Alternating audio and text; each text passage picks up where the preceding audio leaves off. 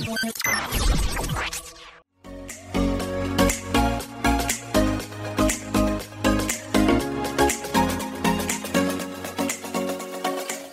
Diet Podcast balik lagi pada minggu ini. Nah, nggak kerasa nih, terhitung semenjak Maret 2020 lalu, kita udah hidup bareng pandemi selama 8 bulan. Nah, 8 bulan ini, ada-ada aja stres dan beban pikiran yang muncul yang bisa ganggu kondisi mental kita. Nah, dan gimana sih? Tips dan triks ala tim di Ek cara kita ngendaliin stres. Wait, tapi sebelum mulai, kita tetap ngingetin untuk teman-teman semua untuk tetap jaga jarak, Jaga kesehatan dan jaga hati agar teman-teman semua bisa survive dan dengerin podcast ini. So, this is it. The A Podcast.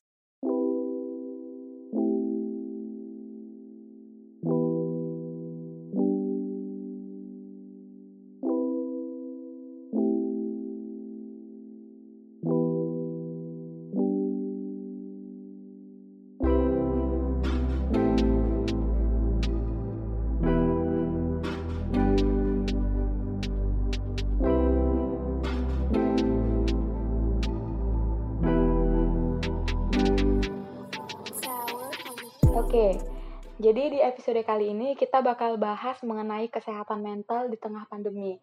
Karena seperti yang kita tahu, pandemi itu membawa berbagai macam dampak. Salah satunya uh, pasti berdampak pada kecemasan, bahkan sampai berujung depresi yang paling parahnya. Nah, uh, dari dampak-dampak tersebut, kita bisa melihat uh, dari belakangan ini yang kita lihat itu uh, pada remaja dan anak-anak ya, Kak Sivan. Iya, betul juga. Banyak remaja sama anak-anak stres ya gara-gara kondisi hmm. pandemi sekarang. Karena juga kan di usia mereka yang lagi produktif-produktifnya nih, uh, kita pasti tahu lah mereka tuh lagi senang-senang berinteraksi, bersosialisasi, tapi uh, untuk saat ini mereka harus dibatasi dulu. Jadi mungkin itu yang membuat mereka uh, stres atau bahkan sampai depresi gitu. Gimana tuh, Van? Iya ya, kalau dipikir-pikir memang di usia remaja ini kita harus banyak banyak ini so, apa berinteraksi dengan sosial ya. Terus mm -hmm. di masa karena pandemi sekarang karena dibatasin cuma bisa interaksi lewat ya virtual lah, nggak bisa interaksi langsung, main bareng ini bareng. Kayaknya itu menimbulkan stres baru bagi mahasiswa dan pelajar di saat sekarang ini ya. Iya, terlebih sekarang kan uh, sistemnya udah diganti semua kan, jadi sekolah online, kuliah online. Nah, itu memicu stres baru juga nih sama mereka kan. Tuh gimana tuh? Iya, sekolah online, kuliah online, serba online segala macam ya. Kayaknya sih ya membuat stres yang baru bagi mereka. Soalnya gimana? Enggaknya kita udah ngeliat banyak kasus terjadi ya. Udah lebih bukan cuma satu dua kasus gitu, udah banyak banyak pelajar uh, bunuh diri memilih untuk mengakhiri hidupnya gara-gara kebanyakan stres, gara-gara kebanyakan pemikiran di kuliah online atau belajar online ini ya.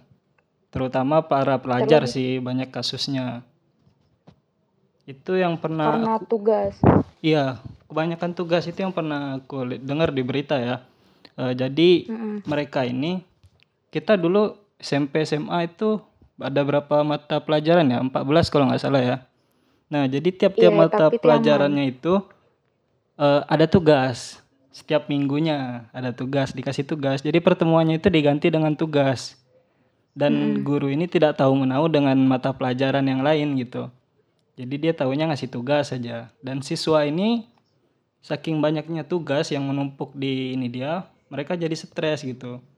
Dan uh, aku pernah dengar juga waktu itu uh, itu tuh apa mereka harus menyelesaikan tugas mereka sebagai syarat lulus apa syarat ikut ujian ujian akhir semester.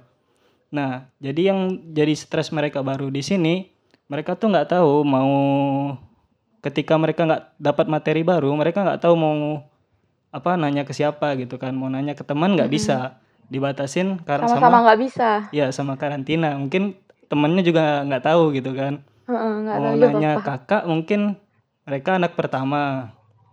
Mau nanya orang tua mungkin orang tuanya juga nggak paham gitu kan. Karena mungkin adalah orang tua yang cuma lulusan SMP atau SD gitu. SMA. sehingga nggak paham juga sama materi mereka.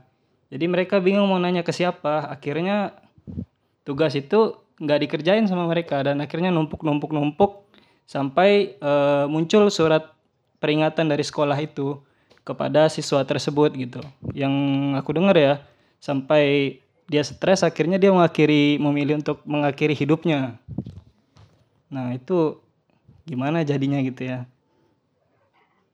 Iya sebenarnya eh, tugas-tugas sekolah itu emang dampaknya besar sih sama pelajar-pelajar gitu.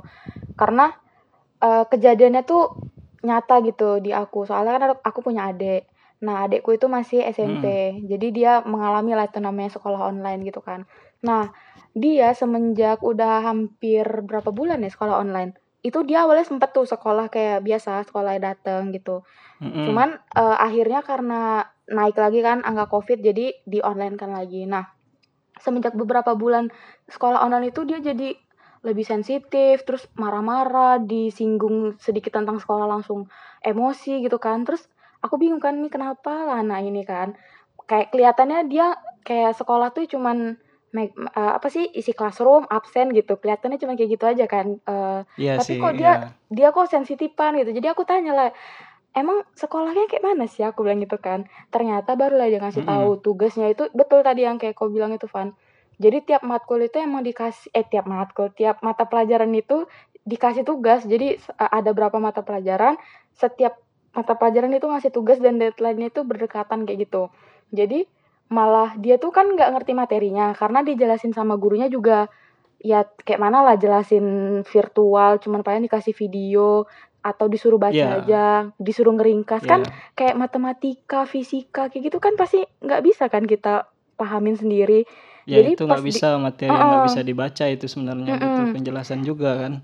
jadi pas dikasih tugas dia bingung nih mau ngerjain kayak mana itulah jadinya betul tadi ditumpuk ditumpuk ditumpuk sampai akhirnya jadi banyak terus jadi jadi stres sendiri jadi marah-marah sendiri jadi sensitifan sendiri gitu ya Oh berarti sekarang sekolah di situ ini ya nggak full daring ya? Atau Iya, ada shift-shiftan gitu? Kemarin sempat shift-shiftan, cuman udah sekitar dua bulanan ya, dua bulanan lah, udah online terus sekarang. Oh sistemnya online ya. Nah ya itu gara-gara tugas yang kebanyakan ya tadi lah jadinya ada yang stres ya namanya pelajar ya pelajar baru-baru masa pubertas gitu kan. Mm-mm, masih, belum bisa dikasih stres yang segitu beban yang segitu banyaknya gitu kan. Apalagi masih memang butuh bimbingan namanya juga peserta didik kan memang masih butuh dididik belum belum di belum bisa dilepas kayak mahasiswa. Oke lah kalau mahasiswa kan masih bisa ngendaliin diri sedikit nah ini yang namanya pelajar ya memang butuh dididik namanya pendidikan kan nah Kita aja yang mahasiswa aja dikasih tugas pusing juga banyak-banyak kan. Iya, sebenarnya yang mahasiswa pun yang dikasih tugas yang numpuk masih banyak stres juga kan. Iya, Apalagi yang, apalagi yang pelajar Heeh. yang masih masih banyak polosnya gitu, masih masih masih banyak mikir mainnya juga kan. Mm-mm. Ketika di masa mereka mereka mikirnya masih pengen main gitu dan dibatasi sama tugas-tugas mereka. Ada nggak sih yang kau pernah dengar nggak sih yang ada kasus yang ada juga yang pelajar yang bunuh diri kan gara-gara eh, di masa pandemi ini dia nggak dibeliin PS. Ada nggak pernah dengar nggak? ada. Nah itu kan ya mereka juga kayak merasa butuh hiburan juga gitu di masa pandemi nggak stres gara-gara belajar gitu. Nah, Nah, itu saat- tahu nggak cerita cerita lengkapnya gimana tuh? Aku sih nggak begitu tahu sih, cuman eh, pernah baca sekilas tentang beritanya itu. Jadi dia eh, bu- eh, dia bunuh diri lah kan, dia memutuskan untuk bunuh diri. Jadi dikira itu em, bermasalah dengan sekolah. Kayak tadi eh, tugas-tugas numpuk segala macam. Ternyata setelah diselidiki-selidiki eh, dia tuh meminta sesuatu ke orang tuanya, tapi orang tuanya tuh tidak menuruti itu gitu. Jadi mungkin dia ngerasa kecewa atau apa nggak ngerti juga lah. Nah, di sini mungkin pelajaran yang bisa kita ambil tuh gimana ya? Orang tua itu selalu menganggap anak-anak mereka tuh baik-baik aja gitu, ya nggak sih? Padahal orang Iya, tua tuh nggak tahu kalau anak-anak mereka tuh sebenarnya tertekan gitu. Terus, eee, terlebih lagi, eee, di masa-masa pandemi kayak gini, mereka tuh cuman ngelihat apa yang mereka lihat gitu, tanpa tahu apa yang sebenarnya terjadi. Contohnya lah kayak aku Iya. tadi, aku kan cuman Kayak aku adekku tadi ya taunya kan? heeh, Heeh. aku taunya, ah dia nih sekolahnya cuman isi absen aja, kok kok kayak gini sih? Kayak mana nanti dia mau kan dia kelas 9 nih, gimana nanti mau tes SMA, belajar nggak pernah, disuruh belajar Iya iya, marah-marah, heeh. tapi dia nanti gini gini gini. Ternyata baru tahu setelah nanya langsung kan, oh ternyata Iya. anak ini tugasnya banyak, gini gini gini gini, Sebelumnya kita gitu. nggak ada nanya kan, nggak ada ngasih Heeh. kita nganggapnya aman-aman aja karena kayak belajar ya cuma ngeliat apa ya, kita nggak tahu di apa yang dia lihat kan. Mhm, malah se dimarah-marahin tuh, "Main HP terus, megang HP terus." Pasti ada lah orang tua yang kayak gitu kan. Nah, ya itu sebenarnya juga nambah stres juga ya kan. Mhm. Kebanyakan orang ini nganggapnya ya kalau anak-anaknya megang smartphone atau device lain gitu kan, itu bukan belajar yang ada di pikirannya gitu kan. Tapi Main ya game. main, ya sejenis main game atau sosial apa, buka sosial media ini segala macam kan. Sehingga Mhm. menimbulkan kayak, eee, suudzon yang baru gitu kan. Ini anak ngapain sih main aja kerjanya nggak ada belajar gitu kan. Padahal dia sedang belajar online padahal gitu. Jadi anak-anak itu ya nambah, "Yah, aku Kena belajar marah lagi. kena marah, nggak belajar dimarahin juga," gitu kan. Iya, Nah, benar. jadi serba salah jadinya. Jadi nambah beban mereka juga gitu. Hmm. Jadi harus harus care lah sama sesama gitu kan.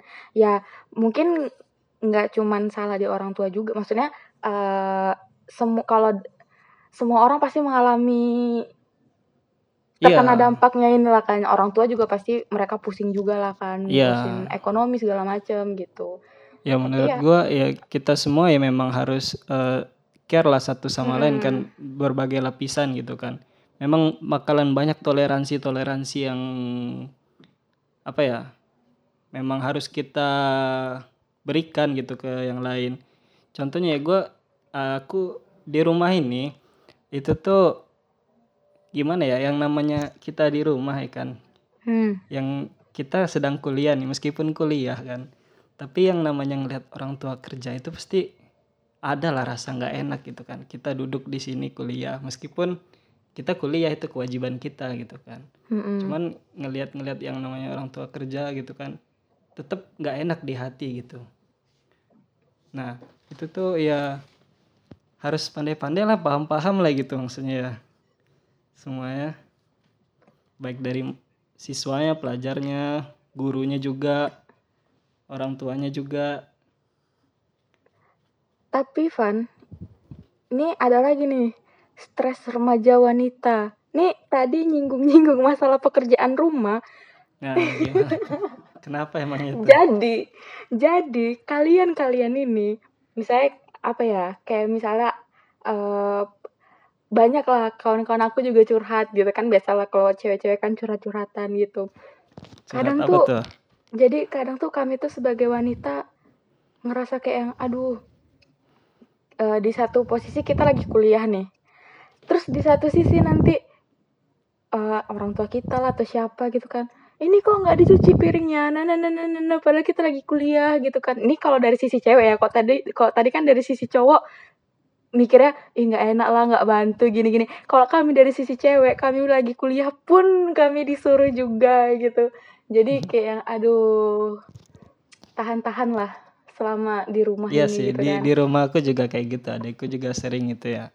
Iya Jadi kan? kayak heeh, dia di "Kenapa ini masih belum disapu ini ini," segala macem gitu kan. Ya Padahal padahal mereka lagi kuliah kuliah. pagi pagi-pagi itu, pagi-pagi bang pagi-pagi jam berapa itu kan, udah udah buka laptop, udah kuliah gitu kan. Cuma karena ngeliat itu ya jadi kena marah gitu kan, dia lagi kuliah, mau ninggalin pada lagi open cam gitu kan. Mhm. Ya Jadi ya walaupun mereka sem mereka sempat nangis juga itu, mereka sempat nangis juga gitu kan. "Iya nanti nanti," katanya gitu kan. "Nanti karena disapu kalau udah udah selesai kesel kuliahnya." kayak gitu tuh. Kayak ngerasa apa ya, ngerasa kayak, mmm, apalagi nih ya, nih aku jadi curhat jatuhnya. Apalagi kayak aku misalnya, aku perempuan sendirian di rumah. terus Hmm. padahal ada gitu ada laki-laki yang menganggur gitu tapi kenapa lah susah sekali langkahnya itu untuk tergerak membantu gitu jadi kadang itulah jadi agak dimaklumin aja kalau misalnya perempuan-perempuan yang di rumah itu sering ngomel-ngomel gitu. Karena memang capek gitu. Tuh.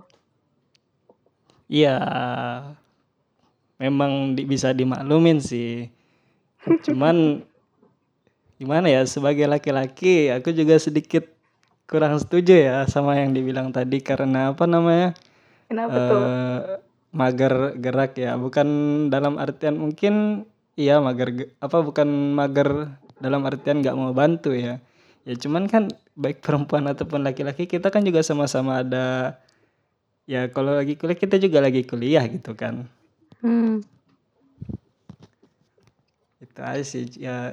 Intinya kita saling membantu saja saling toleransi. Toleransi ya boleh Yoi. boleh. Oke, terus tuh kan eh lanjut lagi nih, keresahan-keresahan yang terjadi selama pandemi nih. Jadi kalau dari aku tuh ya, eh, ada lah udah beberapa kawanku yang cerita curhat sama aku gitu. Kayak mereka tuh ngerasa selama mereka eh, karantina di rumah tuh jadi ngerasa kayak sendirian. Ada nggak yang pernah cerita-cerita kayak gitu juga sama kamu? Kayak cowok jarang lah ya cerita-cerita kayak Oh, gitu. Pernah sih aku sempat ini bukan cerita ya namanya ini waktu itu di di universitasku kan ada di universitas kan ada yang namanya bimbingan PA ya. Oh iya iya iya iya. temanku waktu itu dia eh, cerita ke PA-nya gitu. Walaupun lewat Gmail gitu kan. Dia nanya kayak ini, "Pak, kapan sih kita kuliah offline lagi kayak biasa gitu?" Hmm. Padahal ya sama-sama ngerti lah maksud pertanyaannya bukan bukan mereka ingin kuliah apa rindu kuliah rindu perkuliahannya mungkin. Tapi Rindu maksud pertanyaan mereka itu mereka rindu ketemu sama teman-temannya gitu kan. Mm-mm. Jadi ya mungkin ya sih mereka ngerasa sendiri gitu ya. Kayaknya itu juga juga juga jadi nambah ini apa namanya? Pikiran. Nambah ya nambah nambah beban mental mereka ya. Jadinya kayak merasa sendiri di rumah ngapa-ngapain sendirian nggak bisa berinteraksi kan ya. Kayak yang kau bilang tadi kan kita lagi masa apa pelajar sama mahasiswa ini lagi masa-masanya kita berinteraksi sama yang lain kan. Cuman sekarang dibatasi berinteraksi lewat virtual. Ya tetap aja rasanya sendiri gitu ya. Cuman aku sih karena termasuk golongan orang-orang jaim ya kayaknya biasa aja sih Memang orang jaim itu harus dimusnahkan dari muka bumi ini. Lo enggak juga, maksudnya ya lebih mengarah ke ini sih namanya apa namanya ya, bukan maksudnya nggak suka bersosialisasi, cuman membatasi diri saja. Terlalu menikmati hidup kalian tuh. Ya terlalu menikmati eh, dunia kita sendiri. Kalau aku malah beda. Aku kan selama udah 8 bulan kayaknya. Iya, 8 bulan atau lebih aku di rumah aja kan. Eh Mm-mm. jadi 8 bulan aku bener-bener nggak ketemu sama kawan-kawan kuliahku. Ada beberapa baru baru baru sekitar beberapa minggu belakang ini aku yang bener-bener ngerasa kayak kok aku sendirian ya kok kayaknya semua kawan-kawan aku pada menghilang terus lost kontak karena juga coba lah apa coba yang kita mau omongin ketika kita tidak bertemu sama mereka pasti nggak ada pembahasan kan jadi Iya, ya udah tiba-tiba lost kontak meskipun aja lewat gitu ya via sosial media pun kayaknya nggak ada pembahasan gitu ya. iya iya Pas ya terus aku tiba juga pas kayak ketemu yang- memang baru banyak gitu kan. Heeh. juga Iya, kayak udah benar-benar males gitu sih. loh jadi megang HP chatan tuh kayak bukan chatan sama manusia. Jadi sama aja nggak nggak nggak ada eh, nggak ada baik-baiknya juga gitu. Malah jadi tambah kayak yang aduh main HP lagi megang HP chatan. Chatan pun juga ngerasa kayak bukan ngomong sama manusia gitu kecuali kok teleponan gitu kan. Itu pun nggak per- jarang juga sih aku teleponan sama kawan-kawanku. Jadi ya di situlah aku ada pernah ngerasa kayak yang ih kok aku sendirian ya kok aku ngerasa eh, sepi gitu nggak ada semua kawan-kawanku kayaknya pada ngilang gitu aku ada tuh ngerasa tuh kemarin-kemarin kan tapi eh, kayak mana cara baikinnya lagi nih mungkin biar yang lain juga ini kan ya kita Hmm, boleh sebisa tuh. sebisa mungkin ngelakuin apa yang kita suka gitu Jadi ya udah, apalagi ini sekarang sosmed nih, orang pada buka sosmed kan. Nah, itu sosmed tuh toxic banget tuh kalau menurut aku. Kenapa tuh? Kayak ya misalnya kita main main main sosmed nih. Mm-mm. Orang sekarang juga lagi sensitif-sensitifannya. Jadi mau berkoar-koar gitu kan netizen-netizen gitu itu malah menurut aku toxic sih. Jadi ya ya buka sosmed tuh ya cuman sekedar kayak ngeliat-ngeliat aja sih kalau aku. Ya terus ya udah, maksudnya jangan terlalu bersosmed real lah kalau pesan dari aku. Terus terus juga uh, tips-tips dari aku tuh kalau udah ngerasa kayak jenuh kayak gitu ngelakuin apa yang kalian suka. Misalnya kalau kalian suka nonton, kalian nonton. Kalau kalian suka baca, kalian baca gitu. Terus uh, kan Jadi sekarang juga uh, udah nggak ntar dulu nih. Menurutmu apa sosmed tuh? itu ini ya menambah beban kita di masa pandemi ya? Ada baik, ada, ada buruknya sih kalau menurut aku. Iya sih, mungkin ya di masa-masa sekarang ini memang pada sensitif kali memang. Aku ngeliat juga ya banyak ini aja sih pro pro kontra aja isinya sosmed. Mm-mm. Ya antara si A dan si B bertengkar, ini adu ag- adu argumen, nggak selesai di sosial media yang ini, lanjut ke sosial media yang ini, terus blok-blokan gitu kan. Iya, jadi kayak apa sih ini sebenarnya? Terus juga itu tuh ladang-ladangnya insecure. Lihat Insecure orang, ya. lihat orang bisa kayak gini, kok aku nggak bisa kayak gitu ya? Apalagi kita Iya nih remaja tuh sih lagi ya. inse- insecure-insecure-nya loh. Jadi Iya udahlah sendirian, nggak ada teman ngobrol. Terus kita jadi berangan-angan, jadi kayak yang, kok orang bisa kayak gini ya, kok aku nggak bisa kayak gini ya. Jadi overthinking. Nah, tuh dibanding jadi bikin tambah kepikiran, mending udahlah jauhin aja gitu. Iya ya bener juga ya kita Iya lagi kan? stres kan ada banyak tugas lagi menyendiri dengan segala beban hidup kan terus ngelihat Hmm. sosmed ngelihat sosmed orang-orang itu di sosmed apa kelihatan ceria bebannya nggak ada kayak nggak ada tugas ini segala macam jadi nambah down ya jadinya ya Iya, jadi tambah kepikiran.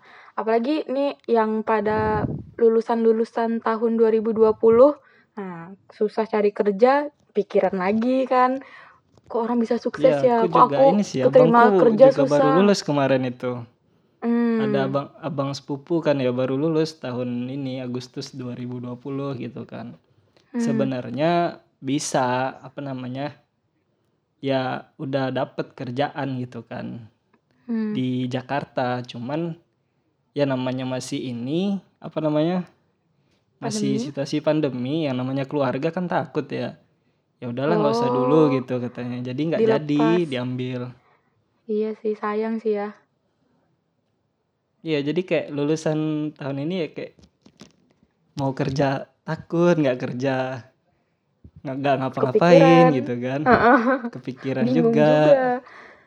bingung juga. Akhirnya ya ya udahlah bantu orang tua aja dulu di toko gitu kan. Kalau kau gimana, Van? Mengatasi rasa jenuh. Misalnya nih, lagi kondisi jenuh tiba-tiba nih, walaupun katanya nggak pernah oh gitu jenuh. ya. Nah, itu gimana tuh? kalau dari aku ngatasin kondisi jenuh itu ya kayaknya lebih ke ngatasin beban-beban gitu ya. Eh gini aja sih. Kalau dari aku jangan terlalu dibawa pikiran. Apa yang namanya ini? Hmm, kayak misalkan tugas menumpuk terus apa lagi banyak kuis banyak ulangan banyak ini segala macam ya jalanin aja gitu. Bisa nggak bisa ya udah jalanin aja gitu. Jangan dibawa stres lah pokoknya. Jangan sampai dibawa kepikiran sampai kita stres mikirinnya.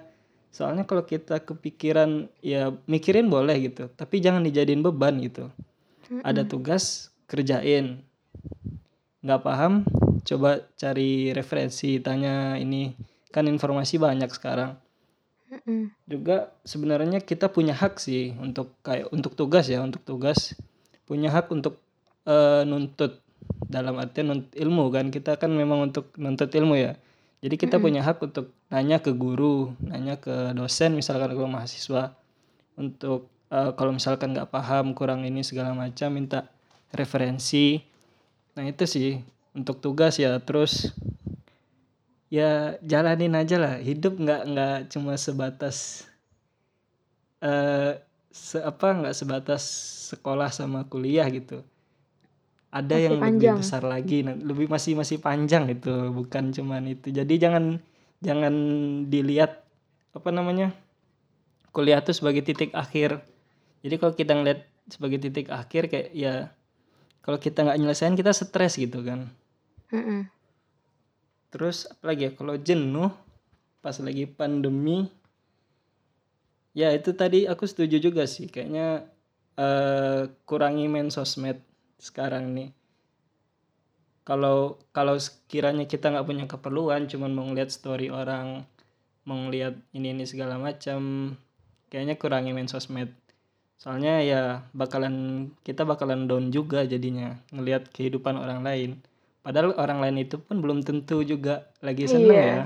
Iya iya iya iya. bisa jadi dia pura-pura seneng di story mereka gitu. Jadi ya kurangin aja gitu. Kalau memang nggak perlu. Tapi kalau ada kegiatan produktif di situ ya silahkan lakukan. Seperti apa webinar ikut seminar-seminar ya boleh juga. Terus apalagi ya? Eh kalau lagi stres ya cari Tetap- hiburan lah Mm-mm. Cari Tetap hiburan. menjaga menjaga apa ya koneksi. Ya, Biar- jaga koneksi. Meskipun kita dibatasin ya, menurut aku nih eh, pandemi ini bukanlah suatu hambatan kita untuk ini apa namanya? Bukan sebuah batasan kita buat eh, berinteraksi gitu.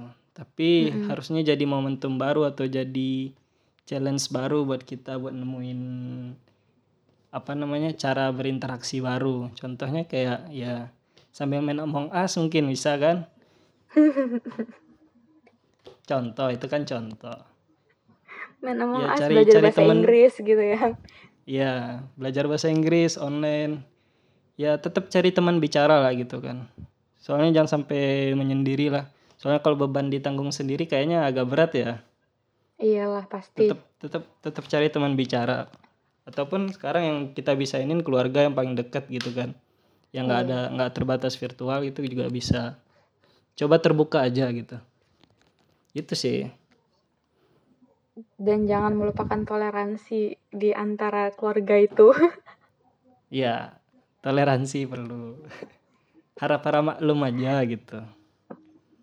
Cuman jangan jangan Tapi- pula ini kadang-kadang ini kan ya nggak tahu sih kadang kita bersu ber ini kan berprasangka juga kan ini orang beneran kuliah apa enggak sih iya sih. Aku Iya juga sering kan? gitu sama adik aku. iya Ini kan Dia nih beneran sekolah atau enggak? kelihatannya kelihatannya kayak ini aja tapi ya itulah banyak-banyak toleransi lah cuman jangan sampai nggak tahu diri juga kita kita yang nggak kuliah nanti kita bilang kuliah juga gitu kan nah itu ya Iya. cari kesempatan juga namanya Bener bener bener bener bener. Aku tadi dengar apa sih ada kau tuh bilang eh pandemi itu eh, kita harus apa ya kayak me- apa sih ya bahasanya? Kalau aku tuh eh, ngelihat pandemi ini tuh bisa jadi ajang kita buat tahu diri kita sendiri gitu. Jadi ketika pandemi selesai kita menjadi manusia yang baru gitu. Gitu nggak sih? Maksudnya gimana tuh? Maksudnya jadi aku selama pandemi ini kan nih kita jatuhnya kayak merenung secara tidak langsung kan. Jadi Hmm, eh, kadang kadang tuh kalau lagi di kamar sendirian tuh mikirnya gini, oh ternyata aku tuh gini ya orangnya. Oh ternyata aku tuh gini. Jadi jadi tahu gitu ternyata diri kita tuh kayak gini. Jadi lebih bisa mengenali diri sendiri gitu. Nah dari Ya, kita mengenali diri sih kita ya. sendiri, kita jadi menyayangi diri kita sendiri gitu. Jadi nanti ketika pandemi selesai, inilah aku yang baru gitu. ya sama satu lagi tadi tuh banyak-banyak apresiasi diri aja ya biar kita Iya, nggak benar. gitu banyak-banyak Ha-ha. berterima kasih lah gitu Heeh. Menyemangati diri sendiri. Oke, ini udah hampir setengah jam nih kita ngobrol. Ya, udah udah intinya udah dapat kan ya gimana cara kita ngatasin mental health di masa pandemi ini. Jangan terlalu dibawa serius, bawa slow. Iya, bawa slow aja, santuy. Oke. Jadi uh, mungkin cukup cukup sampai di sini aja bincang-bincang kita di episode kali ini. Uh, semoga yeah. bermanfaat buat kalian yang mendengarkan. Kalau misalnya kalian lagi merasa jenuh sekarang, lagi ngerasa bosen, nggak tahu mau ngobrol sama siapa, nggak tahu mau ngapain, pesan dari kami adalah kalian harus apa ya menyayangi diri kalian lah jadi ya terserah kalian kalian mau melakukan apa aja yang kalian suka yeah. gitu nikmati hidup uh, hidup tuh cuma sekali yeah. gitu dan jangan sampai melakukan keputusan-keputusan yang nanti kalian sesali contohnya seperti eksplorasi aja banyak-banyak ya hmm benar oke okay.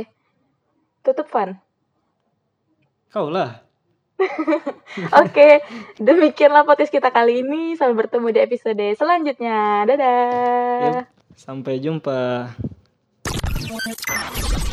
The Eight Podcast.